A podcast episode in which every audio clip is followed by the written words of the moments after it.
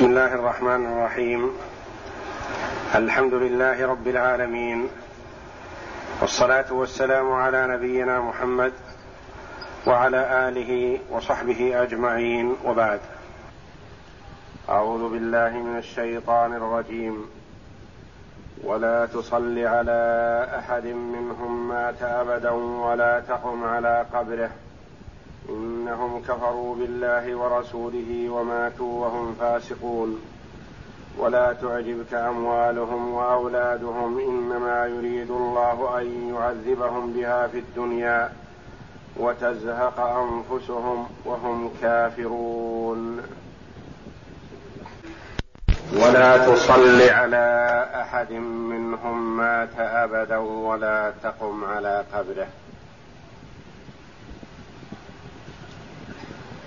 الضمير في قوله جل وعلا ولا تصل على أحد منهم مات منهم وعلى المنافقين. لأن الآيات السابقة في الكلام على المنافقين. ولا تصل على أحد منهم مات أبدا.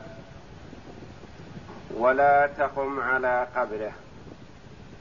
ذكر جمع من المفسرين رحمهم الله انه روي عن ابن عباس رضي الله عنه انه قال هذه الآية نزلت في عبد الله بن أبي بن سلول. وذلك أنه لما احتضر جاء ابنه عبد الله ابن عبد الله بن أبي إلى النبي صلى الله عليه وسلم فقال يا رسول الله إن, إن أبي يحتضر. وإنك إن لم تشهده صارت سبة لنا. وطلب من النبي صلى الله عليه وسلم قميصه ليكفن فيه. فأعطاه النبي صلى الله عليه وسلم قميصه. وشهده وحينما أراد أن يتقدم للصلاة عليه أمسك بيده عمر بن الخطاب رضي الله عنه وقال يا رسول الله تريد أن تصلي على رأس المنافقين وكبيرهم عبد الله بن أبي وهو القائل كذا والقائل كذا والقائل كذا. يقول عمر رضي الله عنه أعدد على النبي صلى الله عليه وسلم ما صدر منه. فقال عليه الصلاة والسلام الرؤوف الرحيم بأمته. أخر عني يا عمر فإن الله خيرني. استغفر لهم أو لا تستغفر لهم. فإن الله خيرني وإني لو علمت أن الله يغفر لهم لزدت لو زدت على السبعين لزدت أو كما قال صلى الله عليه وسلم. فتقدم رسول الله صلى الله عليه وسلم وصلى على عبد الله بن أبي وشهد جنازته ووقف على قبره يدعو له. يقول عمر رضي الله عنه فتعجبت من جرأتي بين يدي النبي صلى الله عليه وسلم والله ورسوله أعلم لكنه رضي الله عنه من شدته وقوته في الحق وبغضه للمنافقين. ألح على النبي صلى الله عليه وسلم ألا يصلي على عبد الله بن أبي. يقول فتعجبت من جرأتي على النبي صلى الله عليه وسلم والله ورسوله أعلم. فما هو إلا قليل حتى نزل قوله جل وعلا ولا تصل على أحد منهم مات أبدا ولا تقم على قبره. إنهم كفروا بالله ورسوله وماتوا وهم فاسقون. يقول فما صلى رسول الله صلى الله عليه وسلم بعد ذلك على منافق. وكان عمر رضي الله عنه بعد وفاة الرسول صلى الله عليه وسلم ينظر إذا جيء بالجنازة التي لا يعرف حالها. إن صلى عليه أبي حذيفة إن صلى عليه حذيفة رضي الله عنه تقدم وصلى وإلا تأخر لأن حذيفة رضي الله عنه علم من رسول الله صلى الله عليه وسلم أسماء بعض المنافقين. وكان حذيفة رضي الله عنه يسمى صاحب السر الذي أطلعه النبي صلى الله عليه وسلم على سر في أسماء المنافقين وتعيينهم لم يطلع عليه غيره.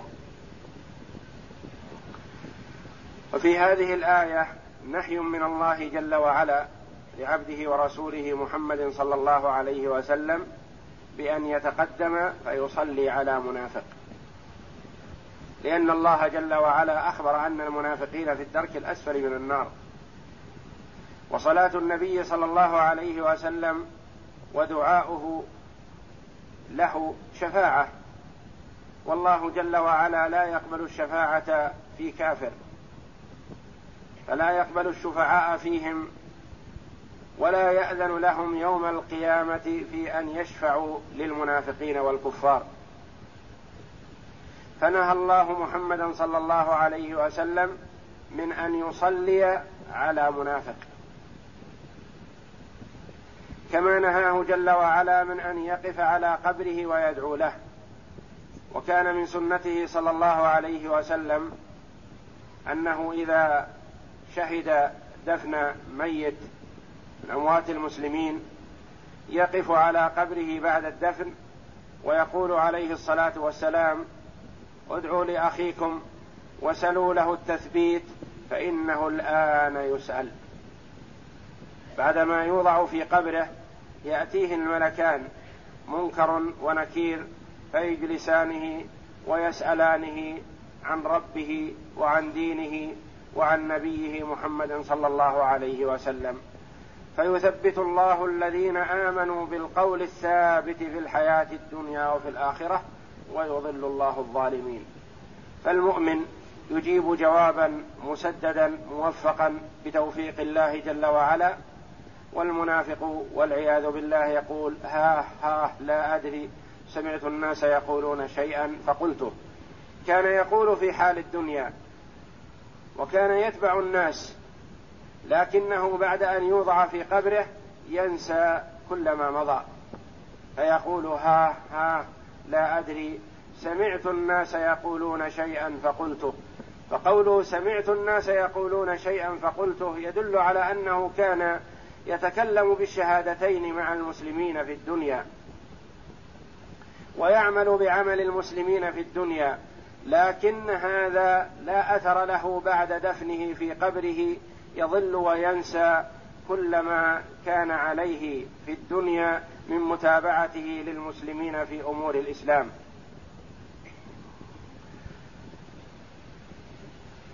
فنهى الله جل وعلا محمدا صلى الله عليه وسلم من أن يقف على قبر منافق أو يدعو له.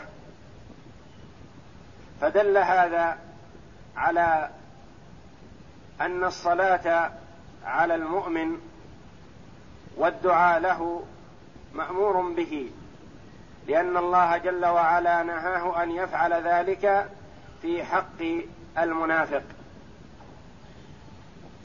وقد رغب صلى الله عليه وسلم في الصلاه على الميت فقال عليه الصلاة والسلام من شهد الجنازة حتى يصلى عليها فله قيراط.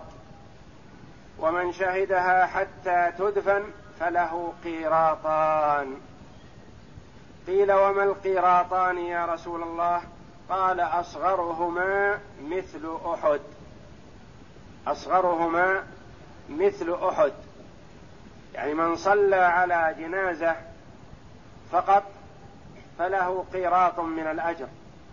ومن صلى عليها وشهدها حتى يفرغ من دفنها فله قيراطان وكان عليه الصلاة والسلام يقف بعد دفن الميت ويسأل الله له التثبيت ويأمر من حوله بأن يسالوا لاخيهم التثبيت لأنه يسأل. فقوله جل وعلا ولا تصل على أحد منهم مات أبدا لا تصلي على أحد من المنافقين بعد موته أبدا يعني بعدما نهيتك عن الصلاة على على المنافقين لا تتقدم في الصلاة على منافق بعد ذلك أبدا. ولا تقم على قبره. لا تقف عليه وتدعو له. وقيل معنى لا تقم على قبره يعني لا تساعد في إدخاله في قبره وتهيئة ما يلزم لذلك من أمور الدفن. والمراد والله أعلم لا تحضر دفنه. إنهم لما لا تصلي على أحد منهم مات أبدا؟ إنهم كفروا بالله. فقوله جل وعلا إنهم كفروا بالله كالتعليل لنهيه صلى الله عليه وسلم عن الصلاة على المنافق والوقوف على قبره. كأن سائلا سأل قال ولم أليسوا يصلون ويصومون ويحجون ويدفعون شيئا من الصدقة وقد يخرجون مع النبي صلى الله عليه وسلم للجهاد؟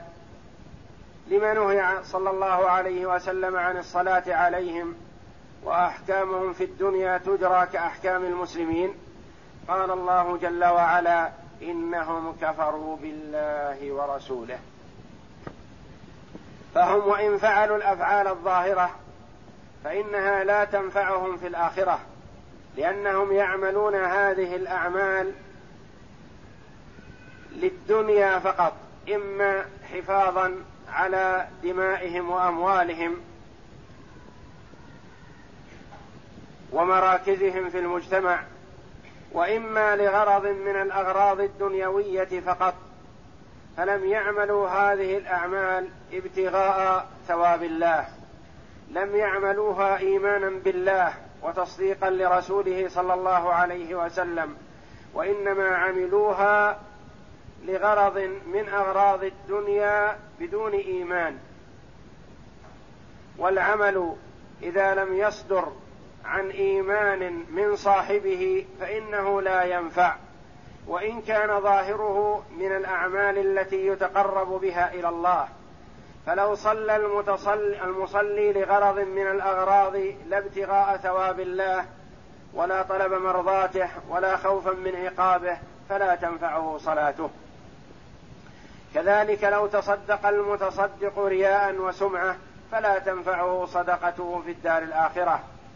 ولو خرج للجهاد في سبيل الله لطلب مغنم أو غرض دنيوي فلا ينفعه جهاده ولا ينفعه عمله ولا ينفع من العمل إلا ما كان خالصا لوجه الله صوابا على سنة رسول الله صلى الله عليه وسلم. إنهم كفروا بالله ورسوله وماتوا وهم فاسقون. ماتوا وهم فاسقون وهم على فسقهم. أليس الفسق أخف ضررا من الكفر؟ فالكفر لا ينفع معه عمل. فلما قال جل وعلا وماتوا وهم فاسقون؟ يقول جل وعلا هم أضافوا إلى كفرهم بالله ورسوله فسقهم وتمردهم وكذبهم ونفاقهم وخداعهم للمؤمنين لأن الكافر قد يكون عدلا في دينه. قد يصدر الكفر من المرء ويكون مستقيما في أخلاقه ومعاملته للناس. قد يكون كافرا مشركا لكن لا يغش ولا يخادع ولا يؤذي المؤمنين وإنما هو على كفره وملتزم بكفره من غير أن يتعد منه أذى وضرر على المؤمنين. وأما هؤلاء المنافقون فإنهم أضافوا إلى كفرهم بالله ورسوله فسقهم والفسق لغة هو الخروج عن الطاعة ويطلق على الكذب والخداع والغش والخيانة كل هذه أعمال فسق حذر الله جل وعلا عنها وحذر منها رسوله صلى الله عليه وسلم. إنهم كفروا بالله ورسوله وماتوا وهم فاسقون. فهم لم يؤمنوا بالله ولم يصدقوا رسول الله صلى الله عليه وسلم ولم يكونوا على دين ملتزمين به قائمين عليه لا يخرجون عنه كما يكون عليه بعض عباد وأحبار اليهود والنصارى يكونون على دينهم لكن لا يخونون ولا يخادعون ولا يضارون. أما هؤلاء فهم جمعوا إلى كفرهم بالله ورسوله فسقهم وخداعهم وكذبهم ونفاقهم.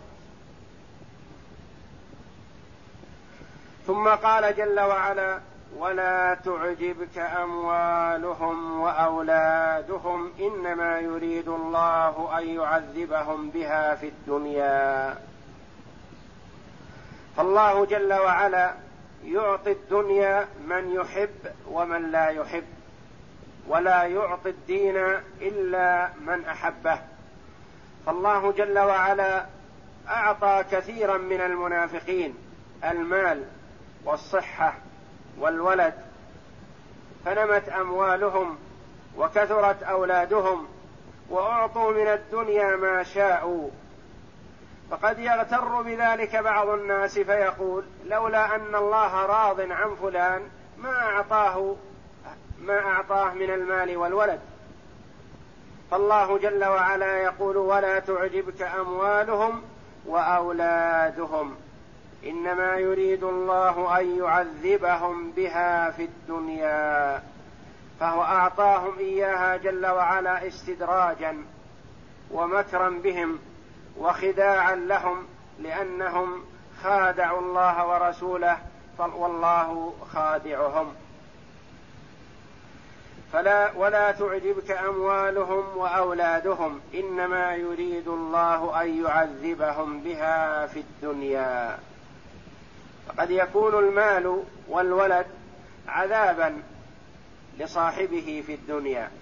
يتعب في ذلك ويشقى. ويكون ماله وولده ضرر عليه. زيادة في تعذيبه في الدنيا وانهماكه وانشغاله بها وإعراضه عن طاعة الله جل وعلا وما خلق من أجله فهو ينهمك في انشغاله بماله وبولده وتحقيق ما أراد الأولاد يسعى في أن يحقق لهم ما أرادوا من حلال أو حرام سواء رضي الله جل وعلا بذلك أو سخطه فلا يبالي. فيكون ماله وولده في هذه الحال والعياذ بالله وبال عليه. إنما يريد الله أن يعذبهم بها في الدنيا يتعذبوا بها في جمعها وتنميتها والهم بها والمصائب بها في خسرانها زيادتها ونقصها. فهو يتعب تعبا شديدا في تحصيلها ولا يهنأ له بال ولا يستريح لأنه منهمك في جمع المال وفي تحقيق ما يصبو إليه الولد معرض عن طاعة الله جل وعلا. وتزهق أنفسهم. تزهق بمعنى تخرج يموتوا وهم كافرون يموتوا وهم على كفرهم. مشغولون مغترون فيما هم عليه معرضون عن طاعة الله يموتوا على كفرهم فلا يتذكروا ولا يتعظوا والعياذ بالله. بسم الله. أعوذ بالله من الشيطان الرجيم. ولا تصل على أحد منهم مات أبدا ولا تقم على قبره. إنهم كفروا بالله ورسوله وماتوا وهم فاسقون. قال العماد بن كثير رحمه الله تعالى أمر الله تعالى رسوله صلى الله عليه وسلم أن يبرأ من المنافقين وأن لا يصلي على أحد منهم إذا مات وأن لا يقوم على قبره ليستغفر له أو يدعو له لأنهم كفروا بالله ورسوله وماتوا عليه. وهذا حكم عام في كل من عرف نفاقه وإن كان سبب نزول الآية في عبد الله بن بن أبي بن سلول رأس المنافقين كما قال البخاري.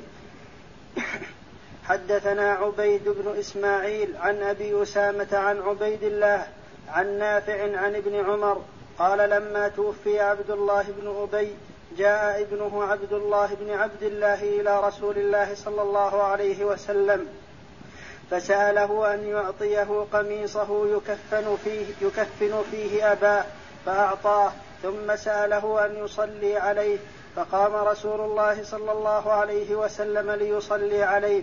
فقام عمر فأخذ بثوب رسول الله صلى الله عليه وسلم. فقال يا رسول الله تصلي عليه وقد نهاك ربك أن تصلي عليه. فقال رسول الله صلى الله عليه وسلم إنما خيرني الله. فقال استغفر لهم أو لا تستغفر لهم. إن تستغفر لهم سبعين مرة فلن يغفر الله لهم. وسأزيده على السبعين. قال إنه منافق. قال فصلى عليه رسول الله صلى الله عليه وسلم.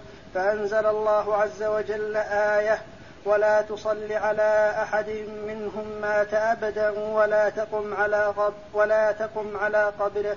وكذا رواه مسلم عن أبي عن أبي بكر بن أبي شيبة عن أبي أسامة حماد بن أسامة به.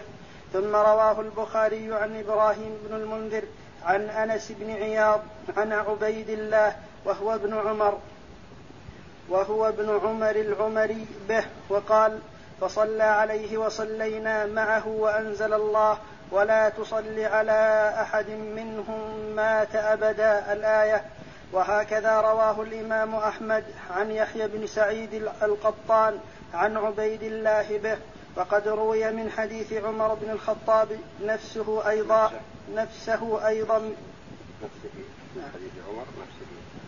وقد روي من حديث عمر بن الخطاب نفسه أيضا بنحو من هذا فقال الإمام أحمد حدثنا يعقوب حدثنا أبي عن عن ابن إسحاق حدثني الزهري عن عبيد الله بن عبد الله عن ابن عباس قال سمعت عمر بن الخطاب رضي الله عنه يقول لما توفي عبد الله بن أبي دعي رسول الله صلى الله عليه وسلم للصلاة عليه فقام إليه فلما وقف عليه يريد الصلاة عليه تحولت حتى قمت في صدره فقلت يا رسول الله أعلى عدو الله عبد الله بن أبي؟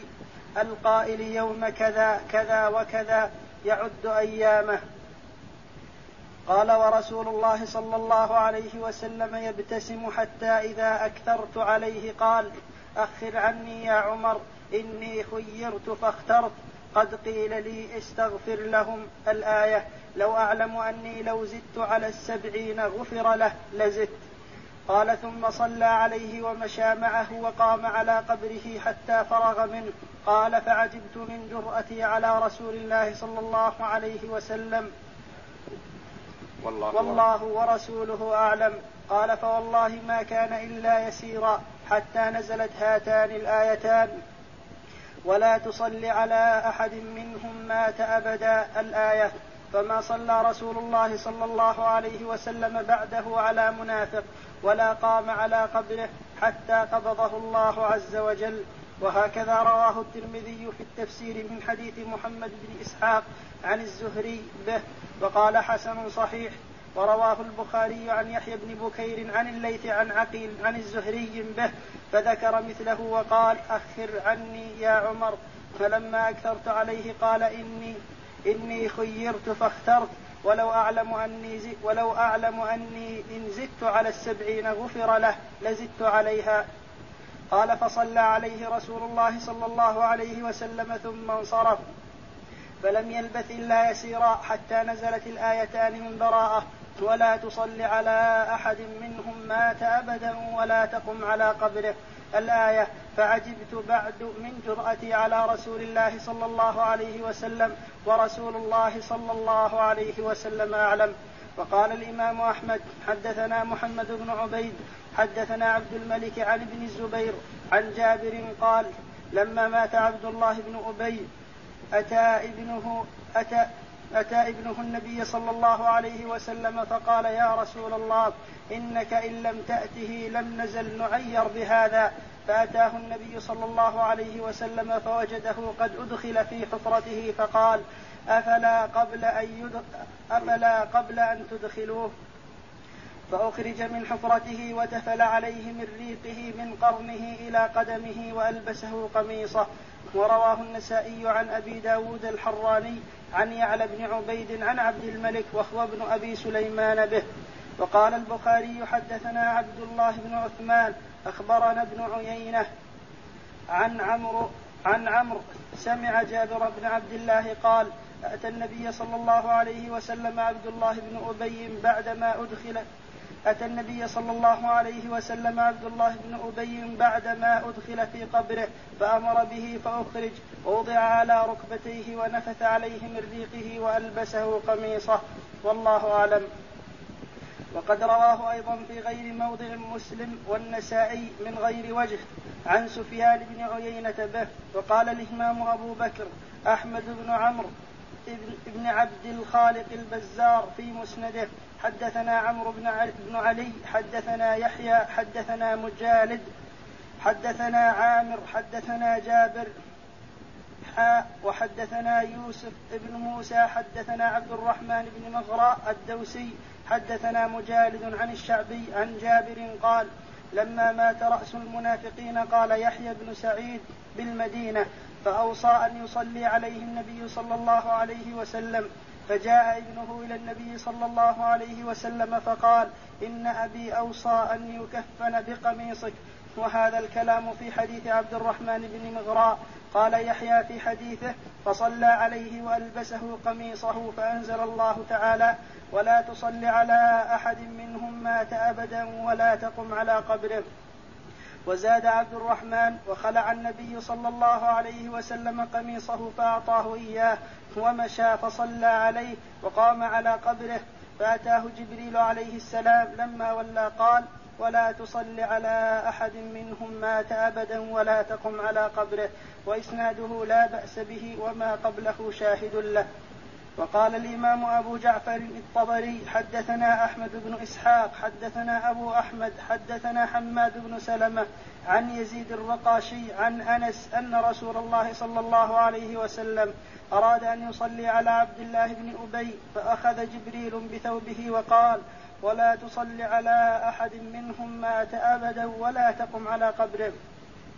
ورواه الحافظ أبو يعلى في, في مسنده من حديث يزيد الرقاشي وهو ضعيف. وقال قتادة أرسل عبد الله بن أبي إلى رسول الله صلى الله عليه وسلم وهو مريض فلما دخل عليه قال له النبي صلى الله عليه وسلم أهلكك حب يهود. قال يا رسول الله إنما أرسلت إليك لتستغفر لي ولم أرسل إليك لتؤنبني. ثم سأله عبد الله أن يعطيه قميصه يكفن فيه يكفن فيه أباه فأعطاه إياه وصلى عليه وقام على قبره. فأنزل الله عز وجل ولا تصل على أحد منهم مات أبدا. الآية. وقد ذكر بعض السلف أنه إنما كساه قميصه لأن عبد الله بن أبي لما قدم العباس طلب له قميص فلم يوجد على فلم يوجد على تفصيله إلا ثوب عبد الله بن أبي لأنه كان ضخما طويلا ففعل ذلك به رسول الله صلى الله عليه وسلم مكافأة له. فالله أعلم. ولهذا كان رسول الله صلى الله عليه وسلم بعد نزول هذه الآية الكريمة عليه لا يصلي على أحد من المنافقين ولا يقوم على قبره كما قال الإمام أحمد حدثنا يعقوب حدثنا أبي عن أبيه حدثني عبد الله بن أبي بن أبي قتادة عن أبيه قال كان رسول الله صلى الله عليه وسلم إذا دعي إلى جنازة سأل عنها فإن أثني عليها خيرا قام فصلى عليها وإن كان غير ذلك قال لأهلها شأنكم بها شأنكم بها ولم يصل عليها وكان عمر بن الخطاب رضي الله عنه لا يصلي على جنازة من جهل حاله حتى يصلي عليها حذيفة بن اليمان لأنه كان يعلم أعيان المنافقين قد أخبره بهم رسول الله صلى الله عليه وسلم. ولهذا كان يقال له صاحب السر الذي لا يعلمه غيره أي من الصحابة. وقال أبو عبيد في كتاب الغريب في حديث عمر أنه أراد أن يصلي على جنازة رجل فمرزه حذيفة كأنه أراد أن يصده عن الصلاة عليها. ثم حكي عن بعضهم أن المرز بلغة أهل اليمامة هو القرص بأطراف الأصابع. ولما نهى, نهى الله عز وجل عن الصلاة على المنافقين والقيام على قبورهم للاستغفار لهم كان هذا الصنيع من أكبر القربات في حق المؤمنين فشرع ذلك وفي فعله الأجر الجزيل. كما ثبت في, الصح في الصحاح وغيرها من حديث أبي هريرة رضي الله عنه أن رسول الله صلى الله عليه وسلم قال من شهد الجنازة حتى يصلي عليها فله قيراط ومن شهدها حتى تدفن فله قيراطان. قيل وما القراطان قال أصغرهما مثل أحد. وأما القيام عند قبر المؤمن إذا مات فروي فروى أبو داود حدثنا إبراهيم بن موسى الرازي أخبرنا هشام عن عبد الله بن بجير عن هانئ وهو أبو سعيد البريري مولى عثمان بن عفان عن عثمان رضي الله عنه قال كان رسول الله صلى الله عليه وسلم فرد بإخراجه أبو داود رحمه الله. أعوذ بالله من الشيطان الرجيم ولا تعجبك أموالهم. ولا تعجبك أموالهم وأولادهم إنما يريد الله أن يعذبهم بها في الدنيا وتزهق أنفسهم وهم كافرون. تقدم تفسير. تقدم تفسير نظير هذه الآية الكريمة ولله الحمد والمنة. والله أعلم وصلى الله وسلم على نبينا محمد وعلى آله وصحبه أجمعين.